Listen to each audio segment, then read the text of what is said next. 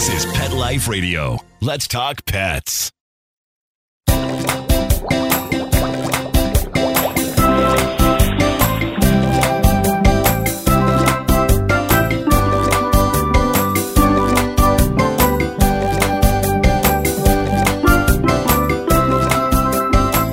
Welcome to Aquarium Mania on Pet Life Radio. I'm your host, Dr. Roy Yanong, speaking to you from the University of Florida's Tropical Aquaculture Laboratory in Ruskin, Florida. Thanks for joining us. Florida has been the center of aquarium fish and plant production in the United States since the 1930s. The state's fish farmers currently raise hundreds of species of ornamental fish. But how do they breed all these different species?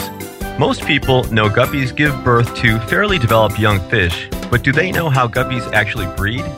And what about all the other species? My guest today is a good friend and colleague, Craig Watson, director of the University of Florida's Tropical Aquaculture Laboratory.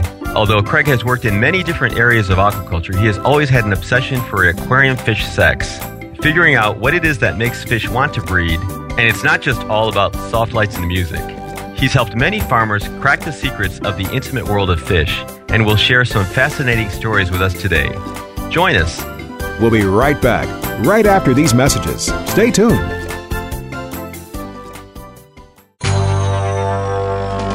It's designerpetsweaters.com. Hand knitted designer sweaters for your precious pup or cool cat. Beautiful couture patterns for your pets, including custom knitted formal wear, casual wear, yachting, and even sports themed. Many designer pet sweaters include feathered tammy hats, top hats, and a lot of sparkle. Each sweater includes leg loops, front paw sleeves, and leash opening. Visit designerpetsweaters.com to order your four legged fashions today. Your pets will stay warm for the winter and be runway ready. Large or small, we fit them all. DesignerPetSweaters.com.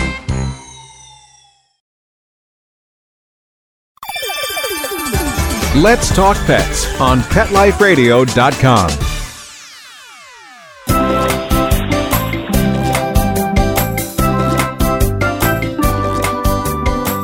Welcome back to Aquarium Mania on Pet Life Radio. My guest today is a good friend and colleague, Craig Watson, Director and Research Coordinator of the University of Florida's Tropical Aquaculture Laboratory, and one of the biggest fish heads I know. Hey, Craig, thanks for being with us today. Hey, no problem. Enjoyed it. So, you are into sex, and we're going to talk more about that in a, in a second. But I, I wanted I wanted to talk a little bit about your background because it's actually pretty interesting. So, if you can think back eons, I guess, hundreds, maybe hundreds of years ago, to your earliest memory, how did you first get interested in the aquarium hobby, and what was your first fish and aquarium setup? Well, Columbus and I sailed over from uh, Europe, and uh, no, I was a little kid, and uh, we lived in Puerto Rico on an Air Force base, and my parents got us a little five gallon aquarium, my older brother and I. And we sold a bunch of toys to in the neighborhood to get money to go to the pet shop, and we bought some swordtails. And the day we brought them home that night, one of the swordtails had babies, and that was it. It's it's been an been addiction ever since. You worked on a fish farm when you were young, also. Can you tell us a little bit about that experience and how it influenced you? Uh, I was in high school, and a good friend of mine, Danny Roberts, his father owned one of the largest fish farms in Florida at the time, Roberts Fish Farm. And I got a job after school and during the summer working on the fish farm there. Started out siphoning tanks and counting fish and running to and fro, getting stuff for everybody else. And after a couple of years, started breeding their uh, African cichlids. And um, that's how I got interested in commercial production of fish. And you stayed pretty fishy even in college too. What did you do in college that was uh, fish related? There was a pet shop in town that was exclusively fish, and by badgering the owner repeatedly, I was able to get a job there and paid my way through college working at a fish store. So, how did you go from aquarium fish then to uh, three years in the Peace Corps? Well, got out of college at Florida State with a bachelor's degree in biology, which was pretty darn worthless at the time. Ended up getting a job at a wholesale operation, wholesaling tropical fish out of Riverview. But it, the hours were long and the work was tough, and decided that uh, I wanted to do something else. And the Peace Corps was an option that we looked at, and my wife and I joined the Peace Corps. Spent three years in North Africa, where I also worked at a fish hatchery doing marine food fish. So you stayed fishy anyway in the Peace Corps. Stayed fishy, yes. so so so uh, so after all that, how, how did you end up working back in Florida? Got out of the Peace Corps, went to Auburn University to get my master's degree, and as I was finishing up, a job announcement came across my boss's desk. He was the extension specialist there, advertising for an extension agent in Florida, working with the tropical fish industry, which I jumped all over and started working for the University of Florida in 1988. So you've been involved for very, very many years. How how has the industry changed since the, the good old days back when you were a kid? Well, in some ways, it's it's gotten a lot better. Production is certainly more sophisticated, and in some ways, the fish are better fish because their people are more expert in taking care of their fish. In other ways, though, it, it's changed in that it's not quite as personable as it used to be there used to be a lot more farms, and therefore there were a lot more people selling fish. And so the market was pretty wide open and gave almost everybody an opportunity to find a niche within that market and produce fish that they could sell. Now it's the distribution and production have all been consolidated quite a bit, and we don't have as many farmers and not as many people shipping fish. So the markets are kind of limited and and and so it's a little less personable. Uh, let me put it that way, if that makes any sense. Yeah, I think it does. I think it does, and I think a lot of the other industries have seen something very similar, kind of a lot of consolidation. So I, that makes sense. But what is your job at the Tropical Aquaculture Lab? I take care of you. No, I'm I'm the director of the lab, and it's my job to make sure that we still have funding for all the different things that we do. Uh, kind of oversee the the program to make sure that it stays on track and it's doing what it was meant to do, which is to help the farmers in Florida primarily. And uh, my passion, my my research is, uh, and I'm fortunate in that I'm able to still do it, is reproduction of new species. So you mean sex, right? Fish sex. Yeah, fish sex. That's okay. right. So besides having to deal with me on a daily basis, what what is maybe the other most frustrating part of your job? Well, you know, we have veterinary interns, and sometimes they can be extremely problematic. Like Dan Rothen, I don't know if you remember him, but oh, Dan, of course, I, of course oh wait, I wait, wait, wait, yeah. That, that, was a joke that we planned. that one was for you, Dan. Actually, uh, yeah. Well, there's nothing frustrating about my job. That's great. Well, I think it's time to talk aquarium fish sex. Many people probably know, as as we uh, discussed in the intro, that guppies give birth, and you mentioned swordtails to these pretty well developed fish that are able to start feeding right away. But I bet a lot of people really don't know about a lot of the other fish in the fish stores. Can you briefly explain some of the different ways that uh, fish respond here in Florida? Well, uh, you mentioned swordtails. We lump swordtails, mollies, platies, guppies into a group we call livebearers. And those are the common fish that we call livebearers. There are other livebearers, but that's the big four. And those are grown primarily in open ponds where the brood stock are put out and they drop their babies and they grow them up.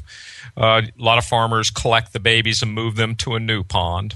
Some farmers move the brood stock to a new pond. But that's fairly straightforward, and it's the number of females you put in that determines how many fish you get primarily. A more personal fish question: How do they actually breed, though? The livebearers. Yeah, the livebearers. I bet. I bet people don't really know that. Well, uh, the male has a fin, and his anal fin is modified, in that the there's three rays on the end of it that fuse together and they make like a, a trough. It's a, it's a long triangular shaped trough and it has hooks on the end of it and they can turn that thing 360 degrees or 180 degrees around facing forward. They put that inside of the female, the hooks hold it in there and then they transport a sperm packet down that trough and insert it into the female and then she can actually hold on to that sperm packet for as long as a year, periodically releasing sperm from it to fertilize the eggs that are inside of her. Pretty cool, actually. It sounds painful. Hooks always sound painful, but uh, we, we can go on. Go ahead. What are some other uh, some other common ways that fish are bred here? I kind of see where you're taking this now, Roy.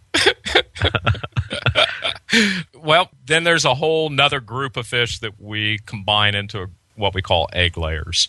And there, there's a lot of different strategies for how they release, fertilize, care, or not care for their eggs. The most basic is what we call egg scatterers.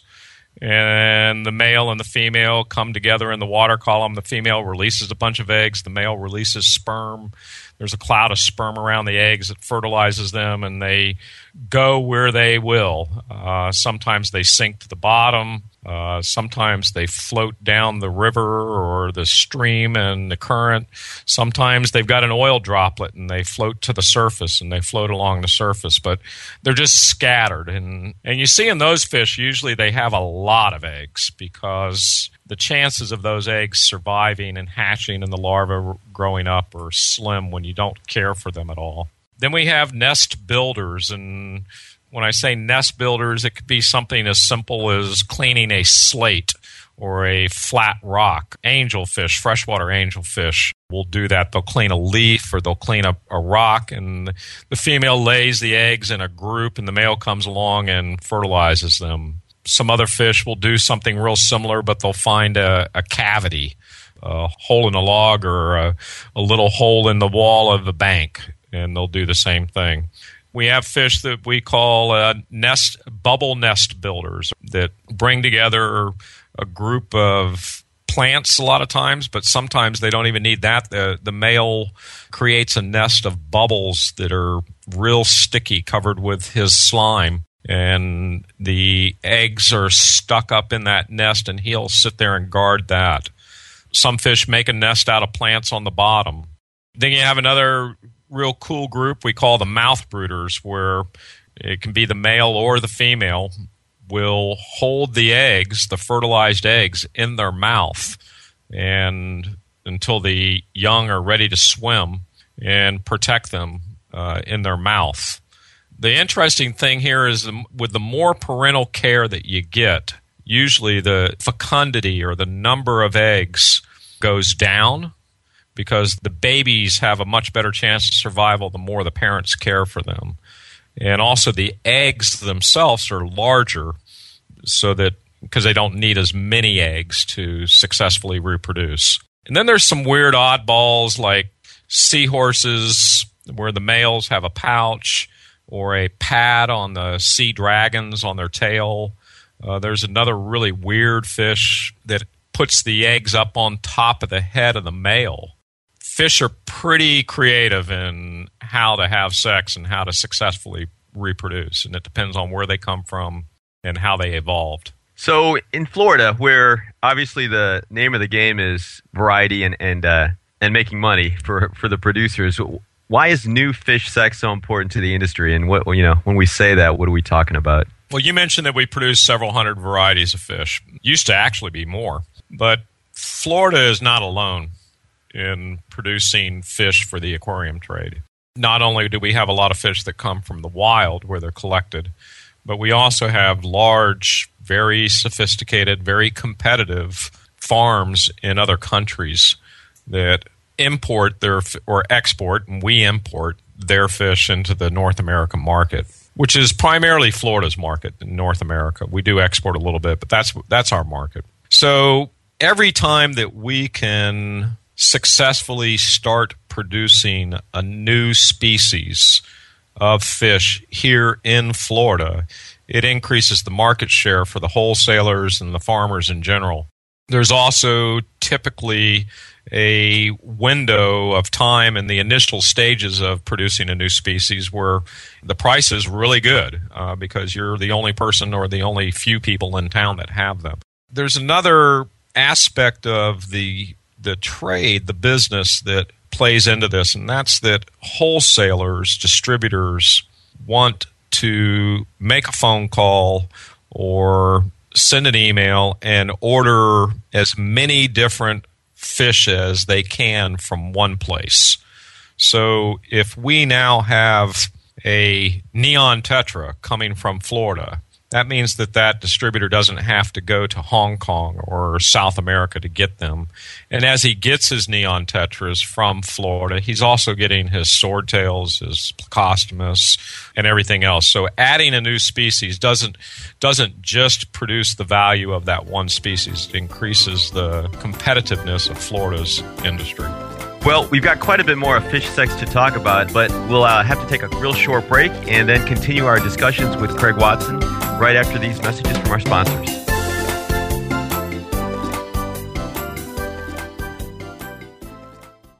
Hi, I'm Dana Humphrey, the founder of Whitegate PR. We have been specializing in PR and marketing in the pet industry for over 10 years. If you have a pet product or service you would like to promote, give us a call. We can help create awareness for your brand on TV, radio, magazines, newspapers, and blogs. Feel free to reach me directly at 619 414 9307 or learn more on our website at whitegatepr.com or follow us on Facebook. Let's talk pets Let's talk pets. on Pet Life Radio. Pet Life Radio. Pet Life Radio. PetLifeRadio.com.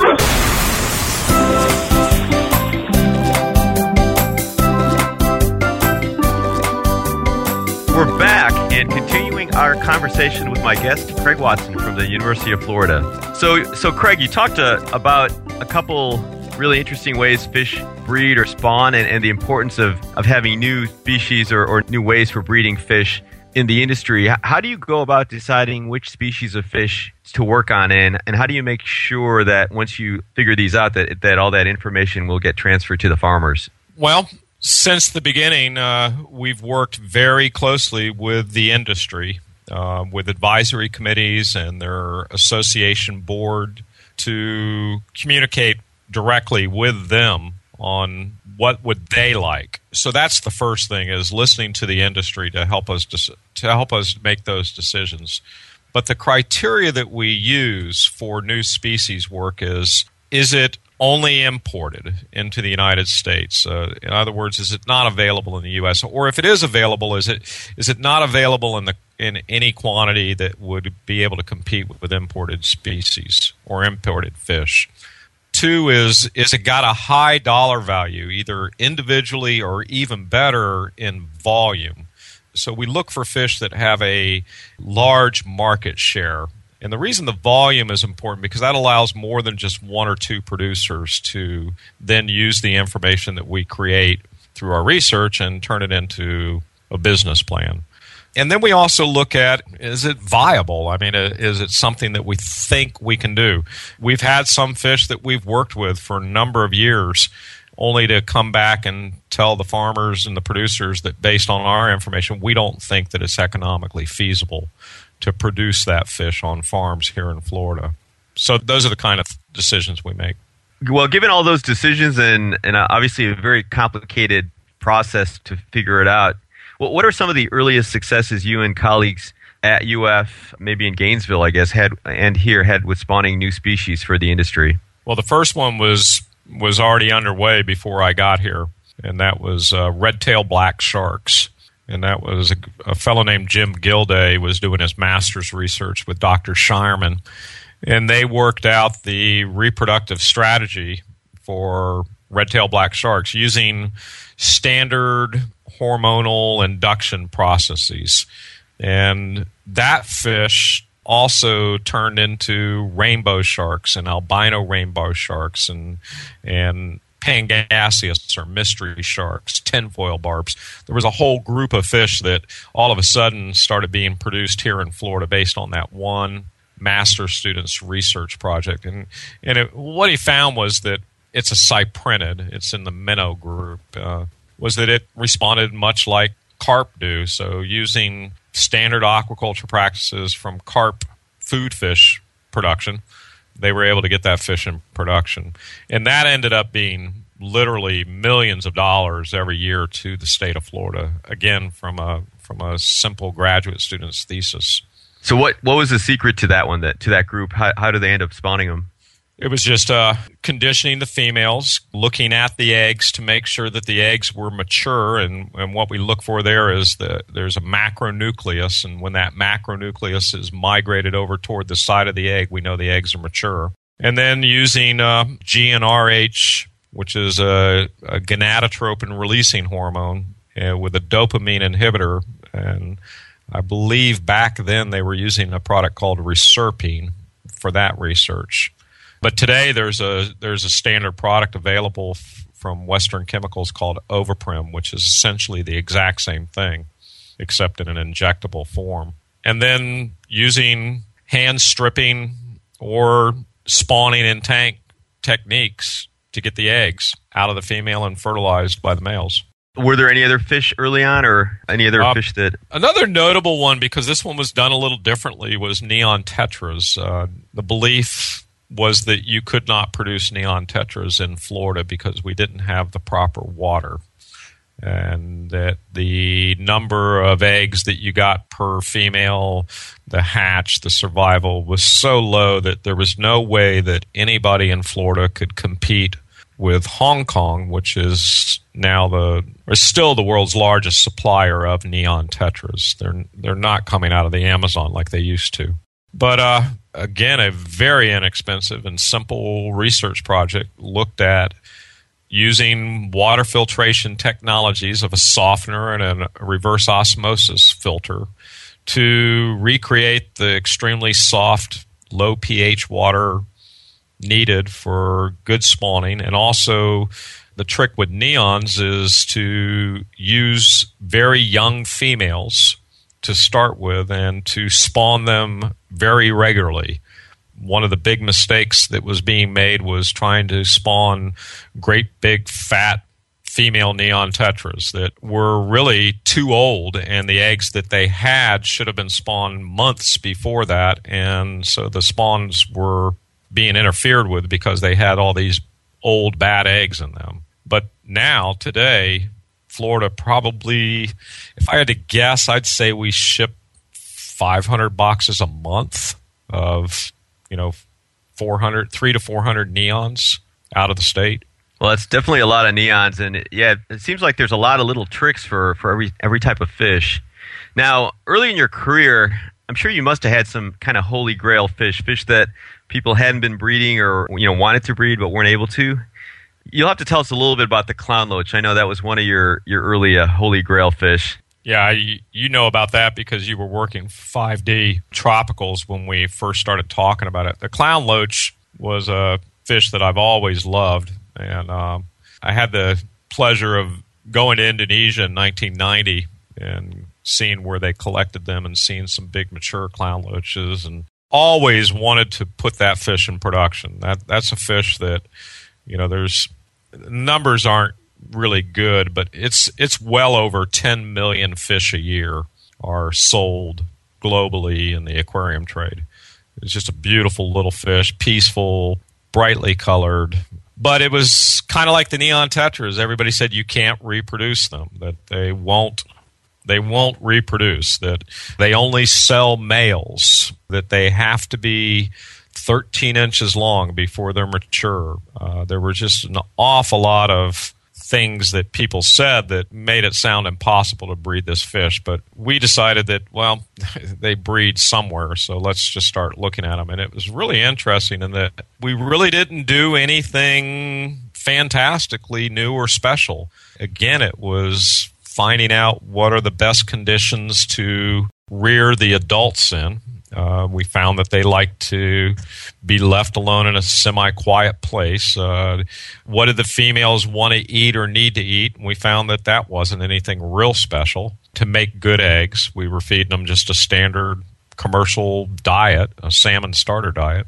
And then using uh, the same techniques that we used on the rainbow sharks and the red tail black sharks, taking a sample of the eggs, looking at them for maturity, injecting the fish, and stripping the eggs out of them. And now we have three farms that have brood stock that are reproducing and keep hoping any day that we're going to start seeing boxes of clown loaches coming out of Florida. I will say that fish has some problems with larval rearing.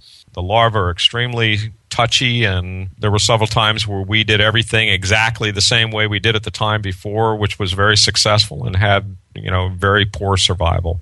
So that fish is still perplexing in that you know we can we can get good females, we can get good eggs, we can get sperm, we can get a hatch, but every now and then we have problems with larval rearing still.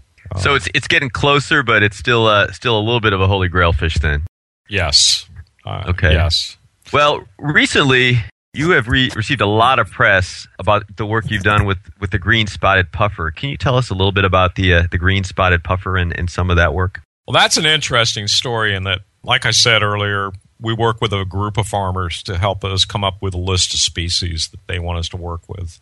And green spotted puffers were on that list. And my experience with the green spotted puffers as a hobbyist and working at a pet shop was that it's an aggressive little guy. Uh, they've got they've got a nice set of teeth, and they use them to trim the fins of their slow moving tank mates if they can.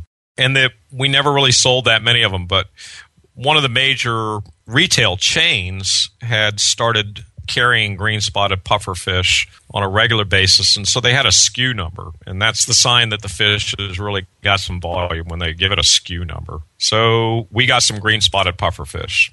And I wasn't real excited about it as you can tell from the way I introduced this you know but one of the first things we do before we start working with any fish, any new species, we try to do a literature review of what's out there. Has somebody done this before? If if they have, what did they do? Why isn't it commercial? Uh, and anyway, uh, on green spotted pufferfish, if you do just a simple internet search, you're going to find some hits that'll come back on genome.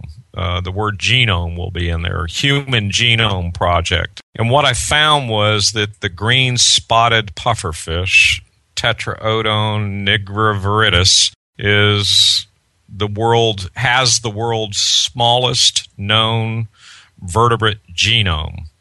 And during the Human Genome Project, they used this fish as a model to identify vertebrate genes because it's a it's a vertebrate like we are. It has a lot of the same genes that we do. And they've completely mapped the genome for the green spotted pufferfish.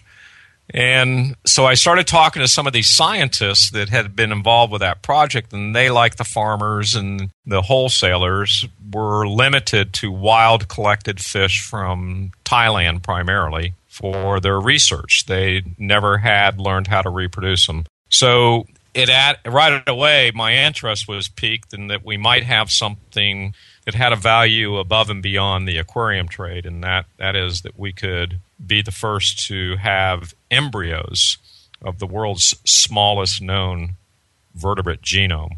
And the scientists agreed. So we got a lot of interest from a lot of different people, not from the value of this fish as an aquarium fish, but the value of this fish as a science tool. And we now have a producer in Florida that's producing them and has focused on a market supplying them to labs in Canada, another one in California, in Europe. There's there's still a lot of labs that are looking at this fish for their research. So it was kind of serendipitous that you know this fish that I wasn't excited about, but it was on the list. We'll go ahead and work with it. Turned out to be one that really established our lab as having little more than just industry impact, and that we were doing good science and we were of value to the scientific community as well. So I guess I have to mention we've got uh, in our diagnostic lab a number of fish that have been painted that represent different people here at the lab, and yours happens to be a green spotted puffer. So I'm not sure if that's good or bad, but Another moment of serendipity, yes. Exactly, a, mer- a moment Yeah. of serendipity. So we've got so much more uh, to talk about. We're running out of time, but I wanted to just ask you uh, if uh, maybe you could briefly mention some of the other fish that you and the staff here, uh, in terms of the most immediate freshwater, brackish water fish you guys have been working with and breeding uh, successfully. Well, in the last three years, Monodactylus sebae, we've got those established. Uh, we have a producer with the brood stock on those. Black ghost knifefish, fire eels, we've been able to repeatedly reproduce those. We're working on Pictus catfish. We've been able to spawn them, but we're having some problems with the larvae there.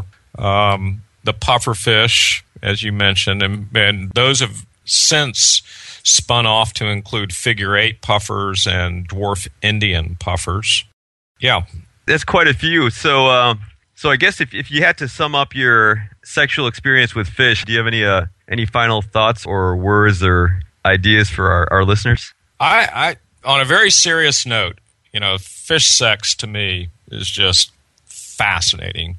You know, biology in general and how life works is just fascinating. But the beauty of this, especially working with aquarium fish, is that if you are a student of biology and life, you can learn so much about how it works in a small space with an aquarium. You know, that five gallon aquarium is how it all got started. But a lot of the work that we're still doing is being done in small aquariums. And you can just learn an awful lot about how nature has evolved by studying fish reproduction.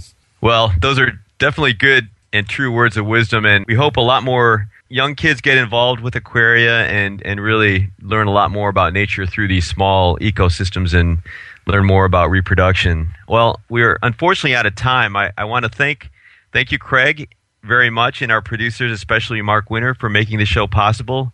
So, uh, Craig, thanks very, very much. Please be sure to check out Craig's web pages. The links are on his Aquarium Mania bio page. I encourage all of you to visit my Aquarium Mania blog on Pet Life Radio. You'll find pictures from this episode and or other episodes and can ask questions or make comments. Also, if you have any questions, comments, or ideas for a show, email me at drroy at petliferadio.com. That's D R R O Y at petliferadio.com. If you're ever in Florida, please be sure to visit the Aquarium Mania exhibit at the Florida Aquarium in Tampa, one of my favorite aquariums. So until next time, please visit your local aquarium stores and keep your tanks clean and your fish healthy. And, and when you look at a fish in the store, think about it next time. Where did this fish come from and how did it actually reproduce? Let's Talk Pets every week on demand, only on PetLifeRadio.com.